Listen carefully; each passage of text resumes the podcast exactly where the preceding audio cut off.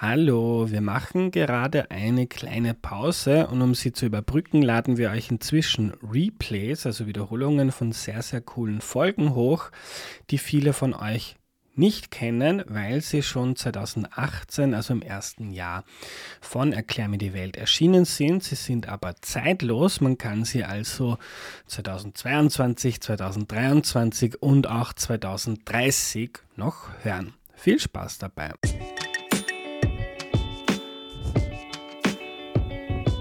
Hallo, ich bin der Andreas und das ist Erklär mir die Welt, der Podcast, mit dem du die Welt jede Woche ein bisschen besser verstehen sollst. Heute sind wir nicht bei mir im Wohnzimmer wie sonst, sondern auf der Veranda von Helga. Hallo. Ja.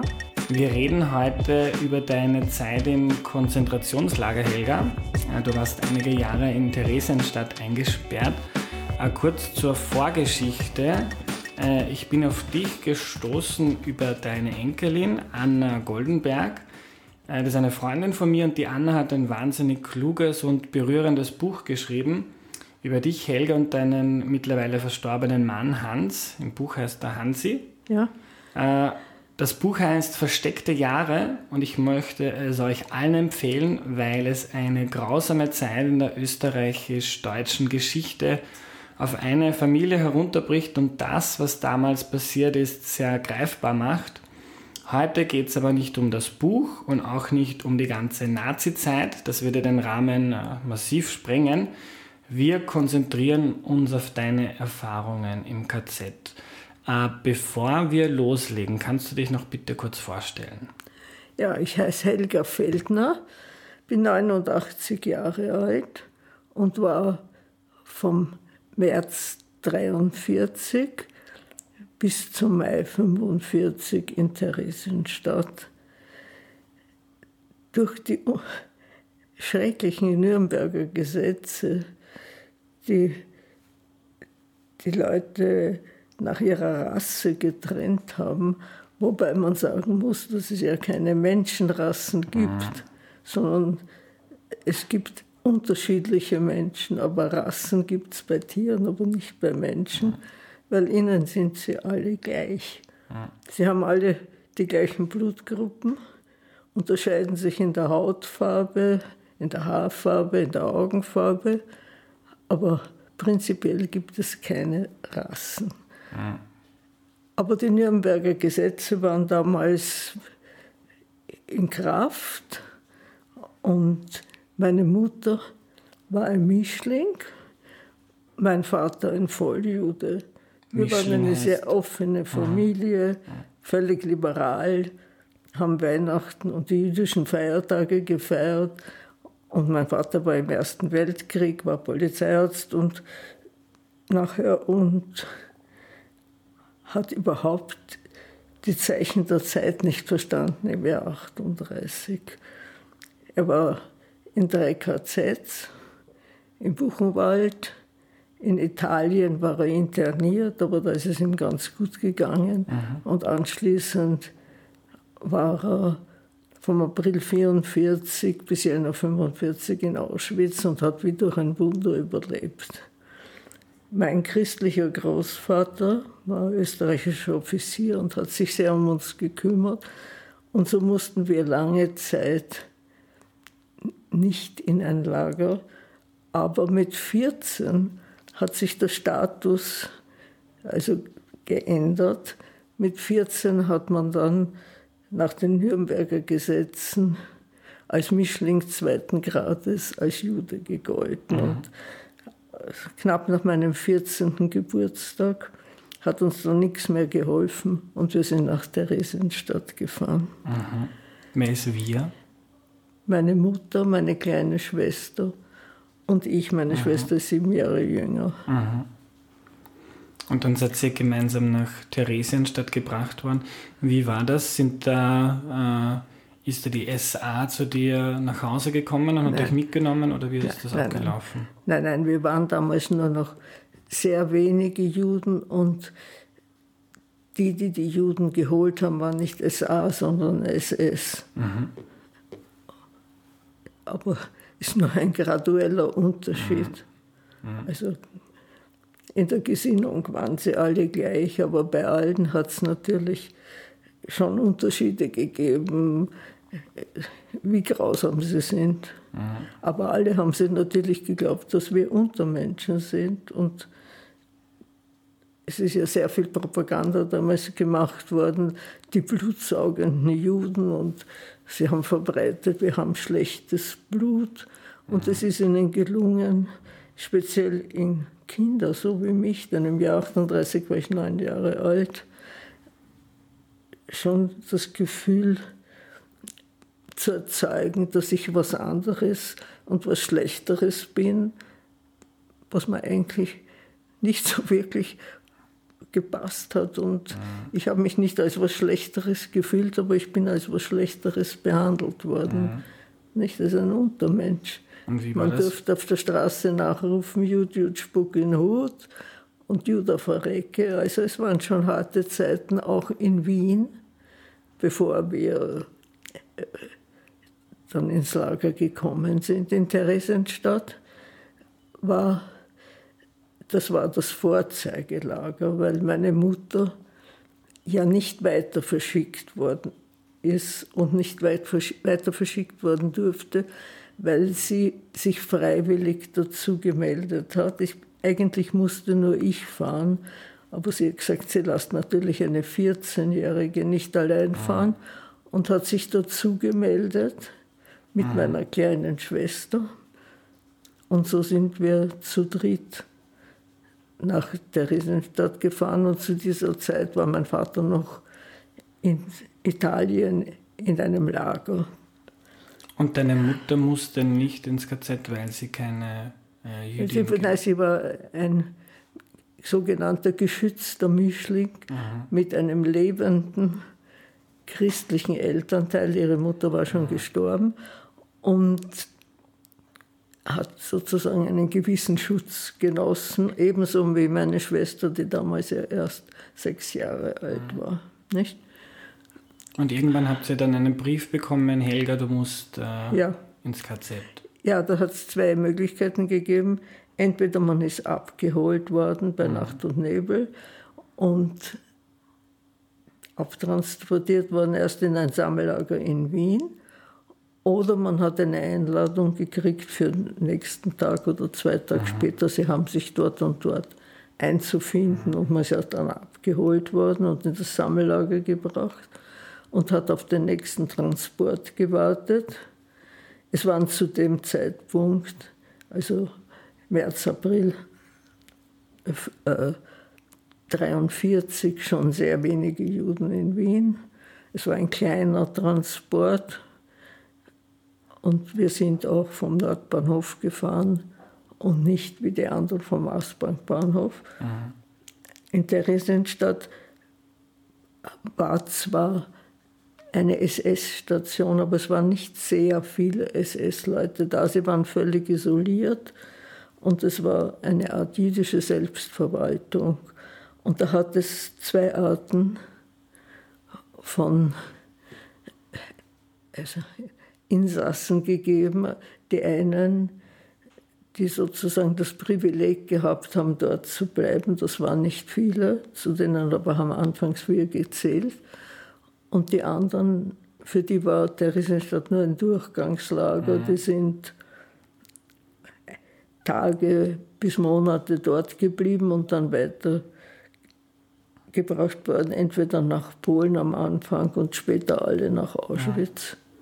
Aber ich habe gelesen, dass in Theresienstadt auch viele Menschen umgebracht worden sind. Nein. Nein? Nicht direkt. Sie sind von allein gestorben. Mhm. Es waren sehr schlechte hygienische Verhältnisse. Man hat wahnsinnig wenig zu essen gekriegt. Mhm. Viele waren deprimiert und haben sich fallen lassen. Also zum Beispiel meine Großmutter väterlicherseits die war nur ein paar Tage in Theresienstadt, ist aus Brünn gekommen und dann ist sie, muss ich sagen, zum Glück gestorben. Und die Geschwister von meinem Vater und auch leider Gottes mein sehr herziger und von mir sehr geliebter kleiner Cousin, der war damals acht Jahre alt, die sind dann direkt von Theresienstadt nach Auschwitz gefahren. Da hat keiner überlebt. Ebenso die Mutter von meinem Mann, die war aber erst 243, ist in Theresienstadt erkrankt. Der Mann und der Bruder von meinem, Vater, von meinem Mann sind nach Auschwitz gefahren. Der Bruder ist gleich vergast worden. Der Vater ist dann in Arbeitslager gekommen und wurde am Rückweg im April 1945 erschossen auf dem Weg zurück. Also, Eine tragische Geschichte. Und wie war das bei dir dann? Äh, du bist angekommen äh, in Theresienstadt und was passiert dann mit dir? Naja, wir sind dann wirklich geduscht worden entwest worden, das heißt entlaust. Wir haben aber keine Läuse gehabt. Meine Mutter war peinlich reinlich. Und dann sind wir in eine große Kaserne gekommen. Theresienstadt ist ja eine Festung von der Maria Theresia her. Mhm. So ein, ein Lager. Es hat eine ganz hohe, dicke Stadtmauer und in der Stadtmauer sind viele Keller und ich glaube acht Eingänge, die alle bewacht waren natürlich. Und daneben auf einem Hügel war die sogenannte kleine Festung, auf der haben die SS-Leute gewohnt. Und dort war auch ein Gefängnis und eine Hinrichtungsstätte. Aber für den gewöhnlichen Einwohner von Theresienstadt der, der nichts angestellt hat, weiß ich, so wie meine Mutter, Frau mit zwei Kindern, die sind nicht direkt mit der SS irgendwie Aha. in Verbindung gekommen. Aha. Und wie kann man sich den Alltag in Theresienstadt vorstellen? Traurig, traurig. Also wir haben solche in drei Stockbetten immer zu sechst geschlafen auf stinkenden Strohsäcken voller Ungeziefer. Also das ist mir in übelster Erinnerung. Wanzen und Flöhe haben uns entsetzlich belästigt. Mhm. Nur das Einzige war meine Mutter mit ihrer Reinlichkeit hat von uns verlangt, dass wir uns täglich ganz waschen. Sie hat uns die Köpfe gewaschen, sie hat uns das Gewand gewaschen und wir waren immer rein. Meine Schwester ist dann in ein Kinderheim gekommen mhm. und ich in ein Jugendheim und meine Mutter musste dann natürlich arbeiten gehen nach einigen Monaten. Sehr arg war die Verpflegung. Wir haben schrecklich wenig und schrecklich schlecht zu essen gekriegt. Und ich war andauernd hungrig. Ich war ja. also so ein 14-jähriger Teenager und ich habe nur ans Essen gedacht. Wir haben, soll ich sagen, wie viel wir zu essen gekriegt mhm. haben? Wir haben also in der Früh so eine schwarze Brühe ohne Zucker gekriegt. War natürlich kein Kaffee drin. Zu Mittag einen großen Schöpfer von entweder Graupen oder Gersteln oder so wie ein Erdäpfelgulasch. Sehr selten war einmal ein Stück Fleisch drin, wirklich sehr selten. Und am Abend wieder so einen Schöpfer. Und für drei Tage dreiviertel Kilo Brot, sechs Decker Margarine, eine kleine Tüte, so fünf Decker Zucker und meistens noch irgend so eine winzige Dose mit einem Brotaufstrich. Das ist sehr wenig. Das waren circa 1200 Kalorien für jemanden, der noch nicht ausgewachsen ist, absolut zu wenig. Man hat aber die Möglichkeit gehabt, Zubußen zu kriegen, wenn man, sich, wenn man eine Arbeit gehabt hat. Und ich habe dann eine Arbeit gesucht und habe verschiedene Jobs gemacht. Also weiß ich, ich war in einem Sägewerk, da hat man viele Zubußen gekriegt. Aber das war einfach eine zu schwere Arbeit für eine 14-Jährige. und dann in einem Putztrupp. Aber dann ist es mir gelungen, in die Landwirtschaft zu kommen und das war sehr viel besser. Mhm. Was hast du da gemacht? Na, erstens einmal, das waren, da habe ich aber schon in einem Jugendheim gewohnt. Mhm. Und naja, wir sind dann zeitlich in der Früh aus der Riesenstadt mit einem Partieführer aus der Riesenstadt heraus.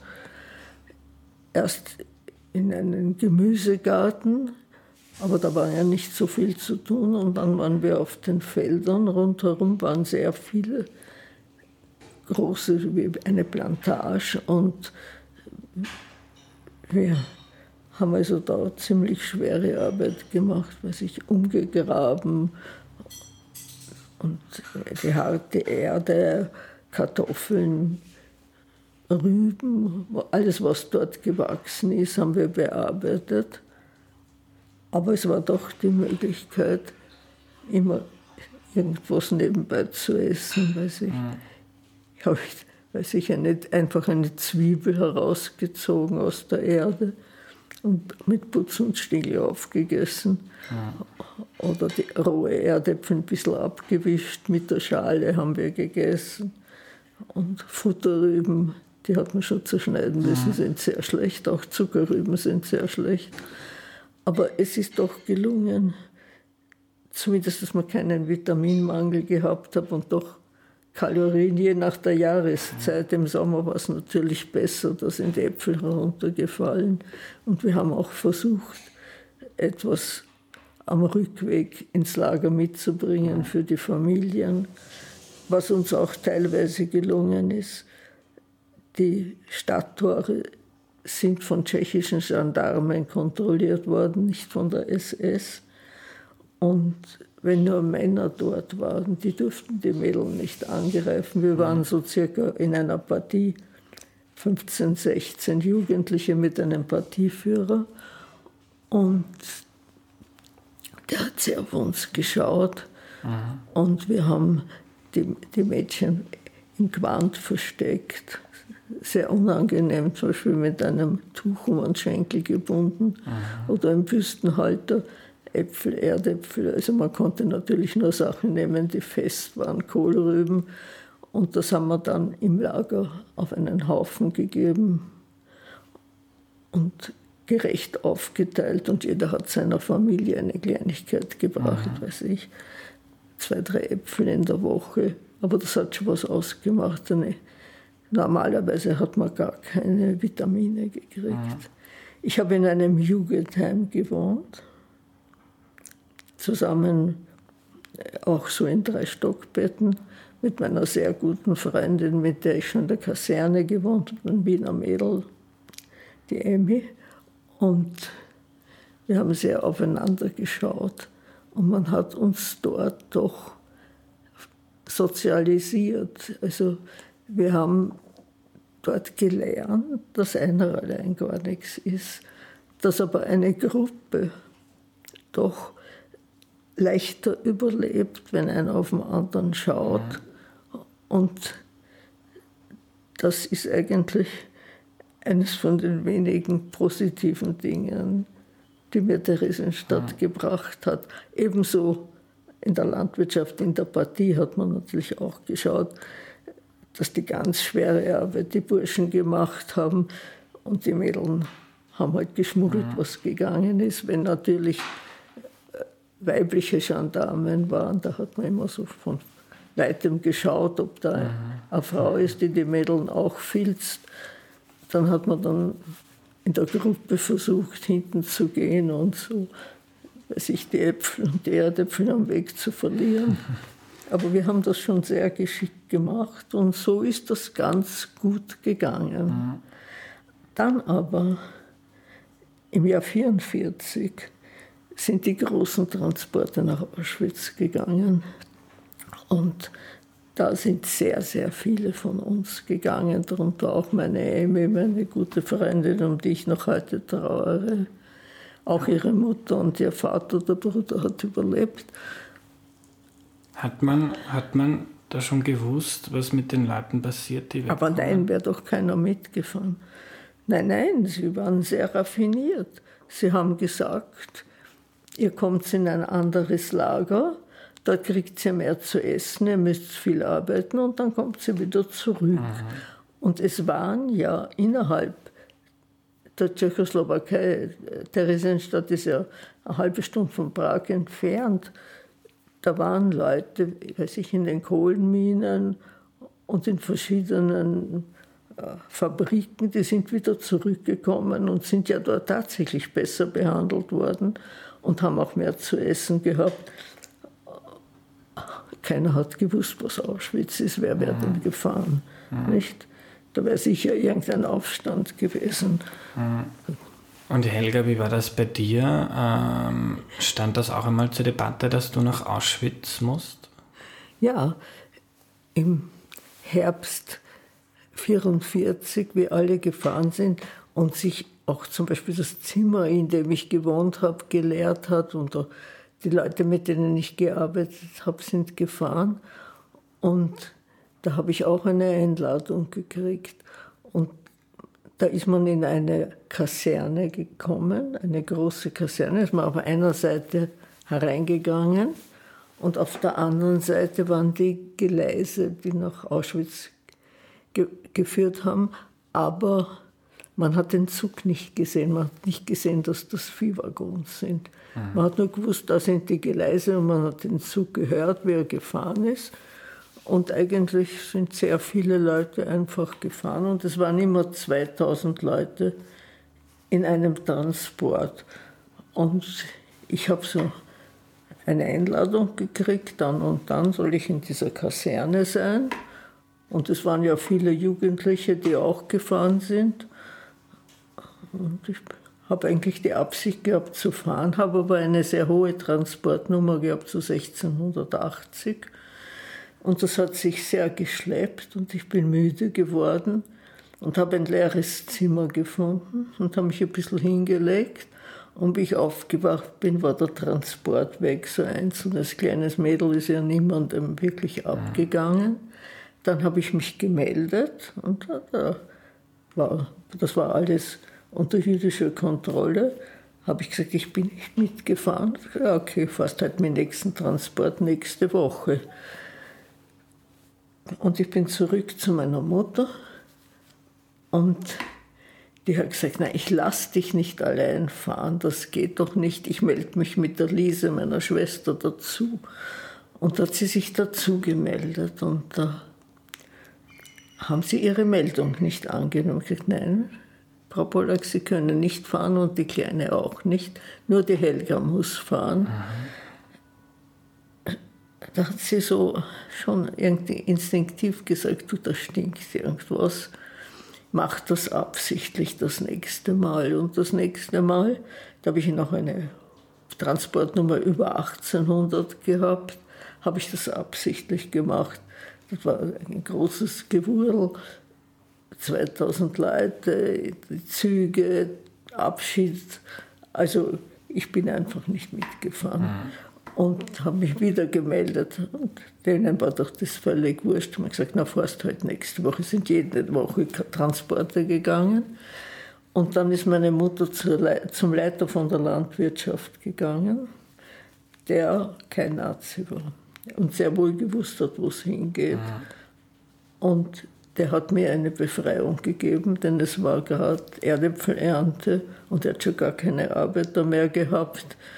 Und meine Mutter, muss man sagen, war eine besonders schöne, deutsch aussehende blonde Frau. Hat ihr sicher auch nicht geschadet, die tadelloses Deutsch gesprochen hat. Und so bin ich nicht nach Auschwitz gefahren, aber ahnungslos. Und mhm. wieso mein Vater diese Monate in Auschwitz überlebt hat, haben wir nie erfahren. Er war bei den letzten 5000, die schon zum Erschießen aufgestellt waren, wie die Russen gekommen sind. Mhm. Und dann hat er Flecktyphus gehabt und hat eine lange Erinnerungslücke gehabt. Mhm. Und bei uns war es ja so in Theresienstadt, da war das Lager schon sehr ausgedünnt, da waren schon nur mehr ich meine, maximal waren dort 50.000 Leute und ich weiß nicht, waren so 10.000, 12.000 Leute. Sie haben Gaskammern gebaut und da ist das Rote Kreuz, das Schweizer Rote Kreuz gekommen und die haben da irgend so einen Handel gemacht im Februar 1945, dass die SS freien Abzug kriegt, wenn sie die Gaskammern nicht in Betrieb nehmen. So oder so ähnlich war das. Und so haben wir das überlebt. Ganz zum Schluss, schon März, April 1945, sind aus den anderen Lagern, die keine echten Vernichtungslager waren, aber wo auch sehr viele Leute umgebracht worden sind, weiß ich, zum Beispiel Ravensbrück oder Flossenbürg, die haben sie auflassen müssen und haben nicht mehr diese ganzen Leute umbringen können. Und da haben sie sie in Waggons gebracht und diese Waggons sind dann ganz langsam irgendwann nach Theresienstadt gefahren. Aber damit es ihnen nicht so gut geht, waren alle mit Flecktyphus infiziert. Und das ist dann eine ganze Waggon, mehrere Waggons in Theresienstadt angekommen. Und das ist unvorstellbar, wie die Leute ausgeschaut haben. Sie, sie haben sie sofort isoliert und man hat sie nur von weitem gesehen. Aber das waren erwachsene Männer mit 30 Kilo, ganz sehr, sehr viele Leichen. Das Krematorium von Theresienstadt ist Tag und Nacht gegangen. Es war furchtbar. Und so konnten wir nach der Befreiung am 7. 8. Mai 1945 nicht zurückfahren. Inzwischen ist mein Vater auf großen Umwegen nach Wien gekommen, schon Ende April 1945. Der christliche Großpapa ist so wie verhungert. Der war schon tot, aber auch erst im April 1945. Seine zweite Frau, die sehr, sehr anständig und sehr nett war, hat noch gelebt und mein Vater ist dann zu ihr und hat dann dort gewohnt. Er war ein Wrack. Aber wie er dann durch das Rote Kreuz erfahren hat, dass wir leben, hat er wieder irgendwie Hoffnung mhm. geschöpft. Die Polizei hat ihn gleich natürlich wieder angestellt. Und er hat schon gewusst, dass wir leben. Wir haben aber nicht gewusst, dass er lebt. Mhm. Nicht? Und so waren wir dann nach der Befreiung noch bis Ende Juni 1945 in Theresienstadt, bis dann endlich ein Brief von ihm gekommen ist. Mhm. Ich erzähle noch ganz kurz von meiner Befreiung, wenn Sie wollen. Mhm. Bitte. Das, mhm. Also, da haben wir in einem äh, in, in einer Mulde gearbeitet, eine, eine vielleicht 30, 40 Meter große Mulde. Die hat circa ein Meter große flache Wände gehabt. Und da unten waren Glashausbeete mit Kürbissen und Gurken und die haben wir bearbeitet. Und dann, also am 7. Mai sind wir dort hingekommen in der Früh und steigen dort herunter und dann schauen wir rauf und rundherum sind Erdhügel, die vorher nicht dort waren. Und wir schauen so. Und dann plötzlich kommt hinter jedem Erdhügel eine Gewehrspitze heraus, dann eine Mütze mit einem Sowjetstern.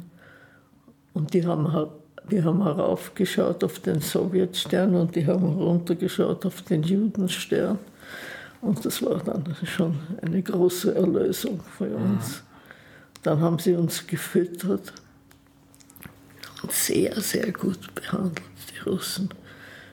Und haben sofort ein großes Lazarett gebaut und haben doch von diesen, die haben ja doch ganz andere medizinische Möglichkeiten gehabt, haben sie doch von diesen Musulmanen, hat man die genannt, diese völlig heruntergekommenen mit Flecktyphus, doch den einen oder den anderen gerettet und mhm. der hat überlebt. Und, mhm.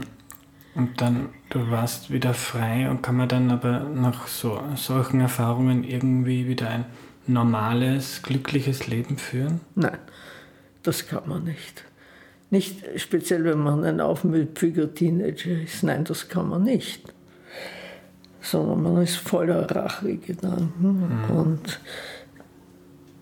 äh, man immer von dem Gedanken geplagt. Man ist minderwertig oder ist man minderwertig? Bin ich blöd? Bin ich nicht blöd? Also habe ich schlechtes Blut? Natürlich habe ich gewusst, ich habe kein schlechtes Blut. Es war eine sehr harte Zeit äh, im Sommer 45 in Wien. Und dazu mein Vater, der wirklich sich sehr, sehr verändert war, nicht ohne Zähne eingefallen, ängstlich, nervös. Er ist jeden Tag in der Früh Picobello in die Polizeidirektion gegangen und zu Hause ist er dann zusammengeklappt. In der, jede Nacht hat er Appell geschrien. Und ich habe nicht recht gewusst, soll ich versuchen, nach Palästina zu fahren und dort das Land aufbauen. Aber dann habe ich gesehen, das ist unmöglich, da kann ich nicht weg. Und da habe ich mich entschlossen, hier zu studieren. Mhm. Und da habe ich eine Freundin gehabt, die war Mischling, die hat in Wien überlebt und mit der zusammen sind wir dann in ein Mädchengymnasium gegangen und haben gesagt, wir möchten gerne also maturieren. Und mhm. hast gesagt, na, ihr, ihr habt ja Zeugnisse von der zweiten Klasse. Hm? Dann geht es halt in die dritte Klasse. Man sagt, na, das kommt nicht in Frage, wir möchten in die passende Klasse gehen. Und dann hat sie uns, die Direktorin, so ein bisschen befragt. Und dann hat sie uns in die sechste und dann in die siebte Klasse gehen lassen. Und das war auch sehr, sehr seltsam. Die haben uns angeschaut, als kämen wir aus dem Panoptikum und wir sind ganz anders, aber so im Lauf des Schuljahres hat sich das dann doch etwas gebessert. Ja. Und wir haben mit dem einen oder dem anderen geredet und auch von uns ist der Hass geringer geworden, wie wir gesehen haben. Erstens können sie auch nichts, und sind ja auch nicht in die Schule gegangen. Ja. Und zweitens haben sie auch viel mitgemacht, ausgebombt. Der Vater gefallen, der Bruder schwer verletzt, mhm. viele Verwandte in Kriegsgefangenschaft. Und ich meine, sie waren ja genau solche Kinder wie wir, mhm. nicht? Also, und sie haben gesehen, dass wir keine Monster sind. Mhm. Aber zwei jüdische Kinder, also es war nicht einfach. Aber wir haben uns arrangiert in der siebten Klasse. Und dann haben wir uns entschlossen, meine Freundin und ich, wir machen einen Maturakurs und haben einen halbjährigen Maturakurs gemacht und dann jede studiert. Hm. Und wie kann man sich dann die nächsten Jahre in Österreich vorstellen, wenn man weiß, man ist umgeben von Menschen, die bei diesen Verbrechen entweder mitgemacht oder zugeschaut Plötzlich hat es keine Nazis gegeben. Hm, keiner war dabei. Die waren wie vom Erdboden verschwunden. Hm. Jeder war ein Widerstandskämpfer.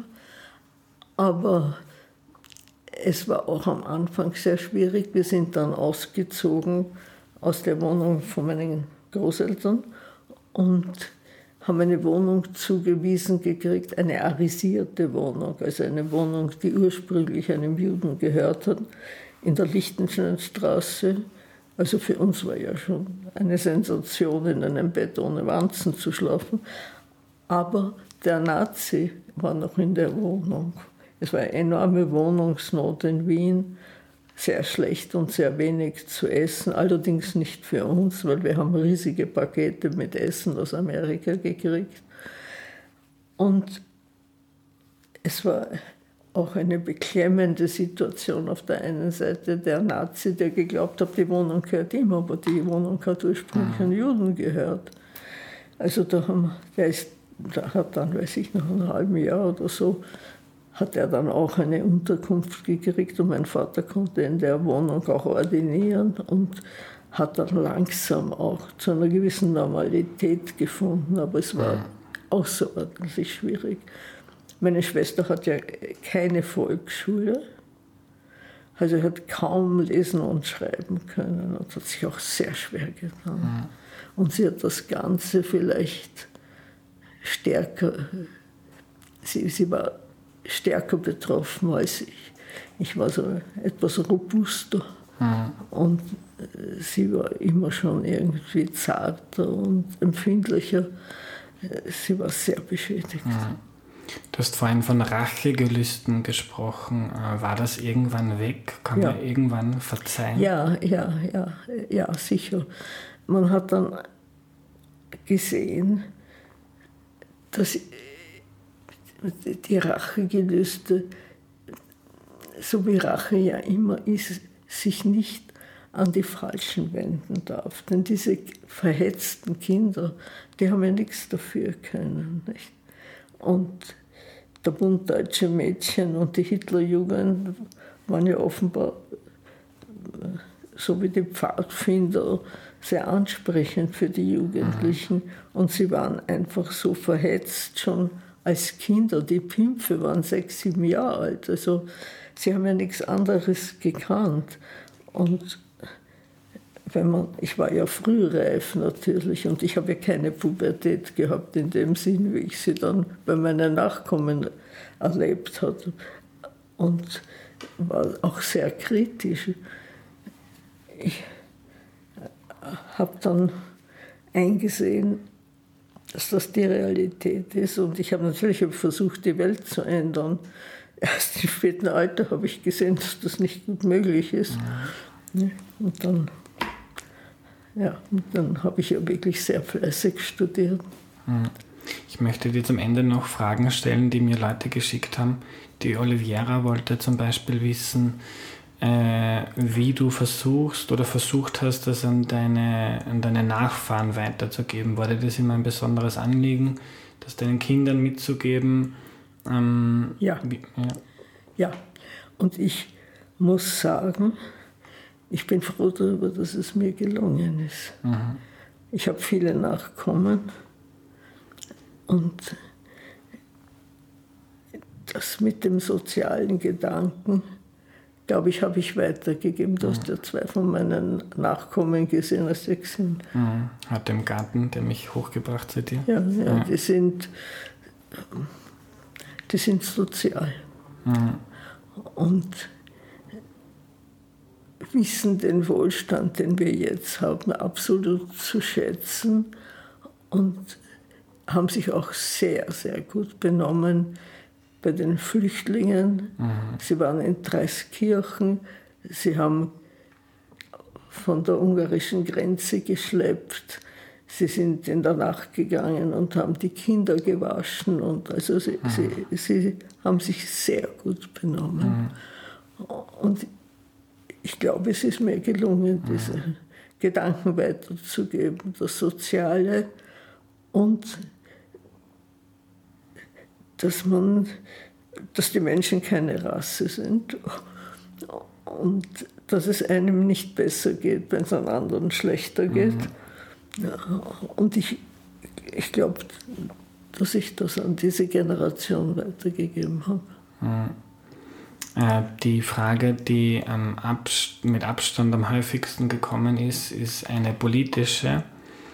Äh, ich war jetzt vorgestern, war ich gerade in Chemnitz. In Chemnitz haben Furchtbar. Nazis durch die Stadt gezogen und haben migrantisch aussehende Menschen äh, gejagt. Und mir haben viele Leute geschrieben, weil sie von dir wissen möchten, ob du Parallelen siehst zu Na, dem, wie das früher war und wie es heute Natürlich ist. sehe ich Parallelen. Allein in diesen Phrasen, die überall gedroschen werden, nicht?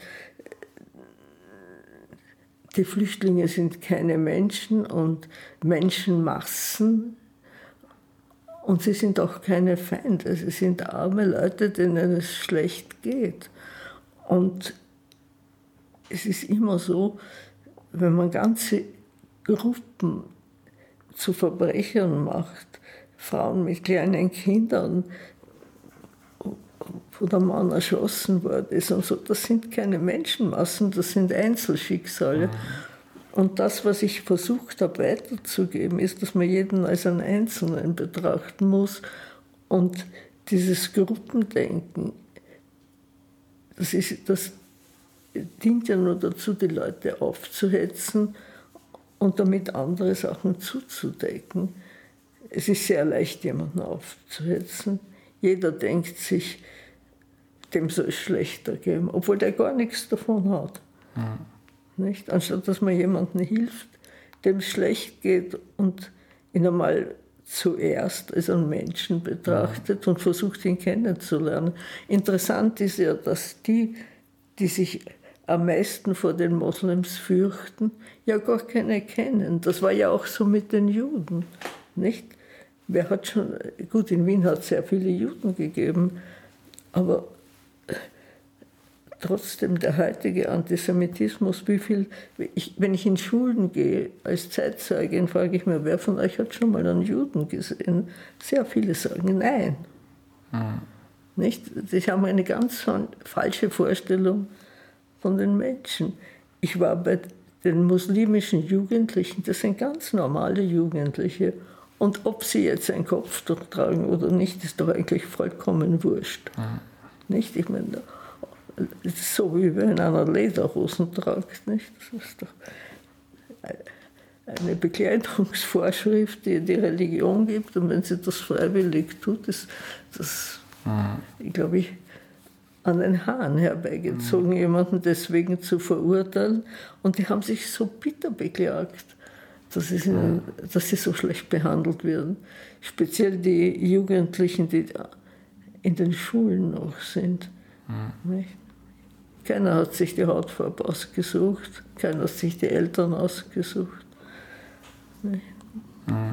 Das heißt, oft, wenn, wenn Parallelen gezogen werden im Sinne von, hört es auf zu pauschalisieren, äh, zu hetzen. Das haben wir in Österreich alles schon mal gehabt. Ja. Ist oft die Reaktion, äh, zieh den Vergleich nicht, das ist irgendwie eine Beleidigung für die Menschen, die das damals mitgemacht haben, weil das war viel schlimmer.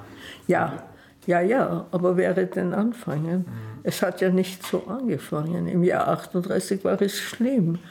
Aber keiner ist auf die Idee gekommen, dass es sich um eine Ausrottung handelt. Mhm. Nicht? Und das mit den Schiffen, das erinnert mich sehr an dieses Schiff, das sie in Kuba nicht haben anlegen lassen, nicht? Und wo sie die Leute zurückgebracht haben und sie umgebracht haben und diese ganzen Einzelschicksale. Ich glaube, es ist immer der größte Fehler, wenn man die Menschen nicht einzeln betrachtet, sondern als eine als eine Gruppe, zu der man sich ja sehr oft die Zugehörigkeit nicht ausgesucht mhm. hat. Nicht, naja, hat einer eine schwarze Haut, ist ja auch wurscht. Ne? Mhm. Und der Überzug ist er gleich. Danke für deine Zeit, Hilda. Also, heute möchte ich zum Ende nicht zusammenfassen, was Helga erzählt hat, weil das, glaube ich, nicht möglich ist wiederzugeben. Was wir aber lernen können, ist, was Helga uns jungen Menschen oder uns Menschen überhaupt mitgibt für unser Leben. Sie hat im KZ gelernt, dass man alleine nicht viel ausrichten kann. Wenn man aber zusammenhält und sich gegenseitig hilft, dann kann man etwas weiterbringen und dann kann man auch sehr Schlimmes ein bisschen erträglicher machen. Helga plädiert ganz, ganz stark dafür, dass wir jeden Menschen als einzelnen Menschen sehen und nicht aufgrund seiner Hautfarbe, seiner Religion oder sonst etwas beurteilen. Es gibt nicht die Schwarzen, die Weißen, die Christen, die Juden, die Muslime. Äh, alle sind wir anders und jeder Mensch ist es wert, als Individuum gesehen zu werden. Das war die heutige Folge. Die war etwas länger als die halbe Stunde sonst aber ich wollte das einfach überhaupt nicht schneiden, das wäre total schade gewesen. Äh, die nächste Folge kommt schon am Donnerstag, also in zwei Tagen. Das ist nämlich Teil 3 der Islam-Serie. Wir lernen da, was im Koran steht und wie man das unterschiedlich interpretieren kann oder sogar muss. Äh, das ist jetzt kurz so, dass zwei Folgen pro Woche kommen. Nach der Islam-Serie wird das wieder anders und wir kehren zum normalen Rhythmus zurück. Wenn euch die heutige Folge gefallen hat, dann empfehlt sie bitte jetzt einem Freund oder einer Freundin weiter. Danke für eure Hilfe und fürs Zuhören. Bis zum nächsten Mal. Tschüss.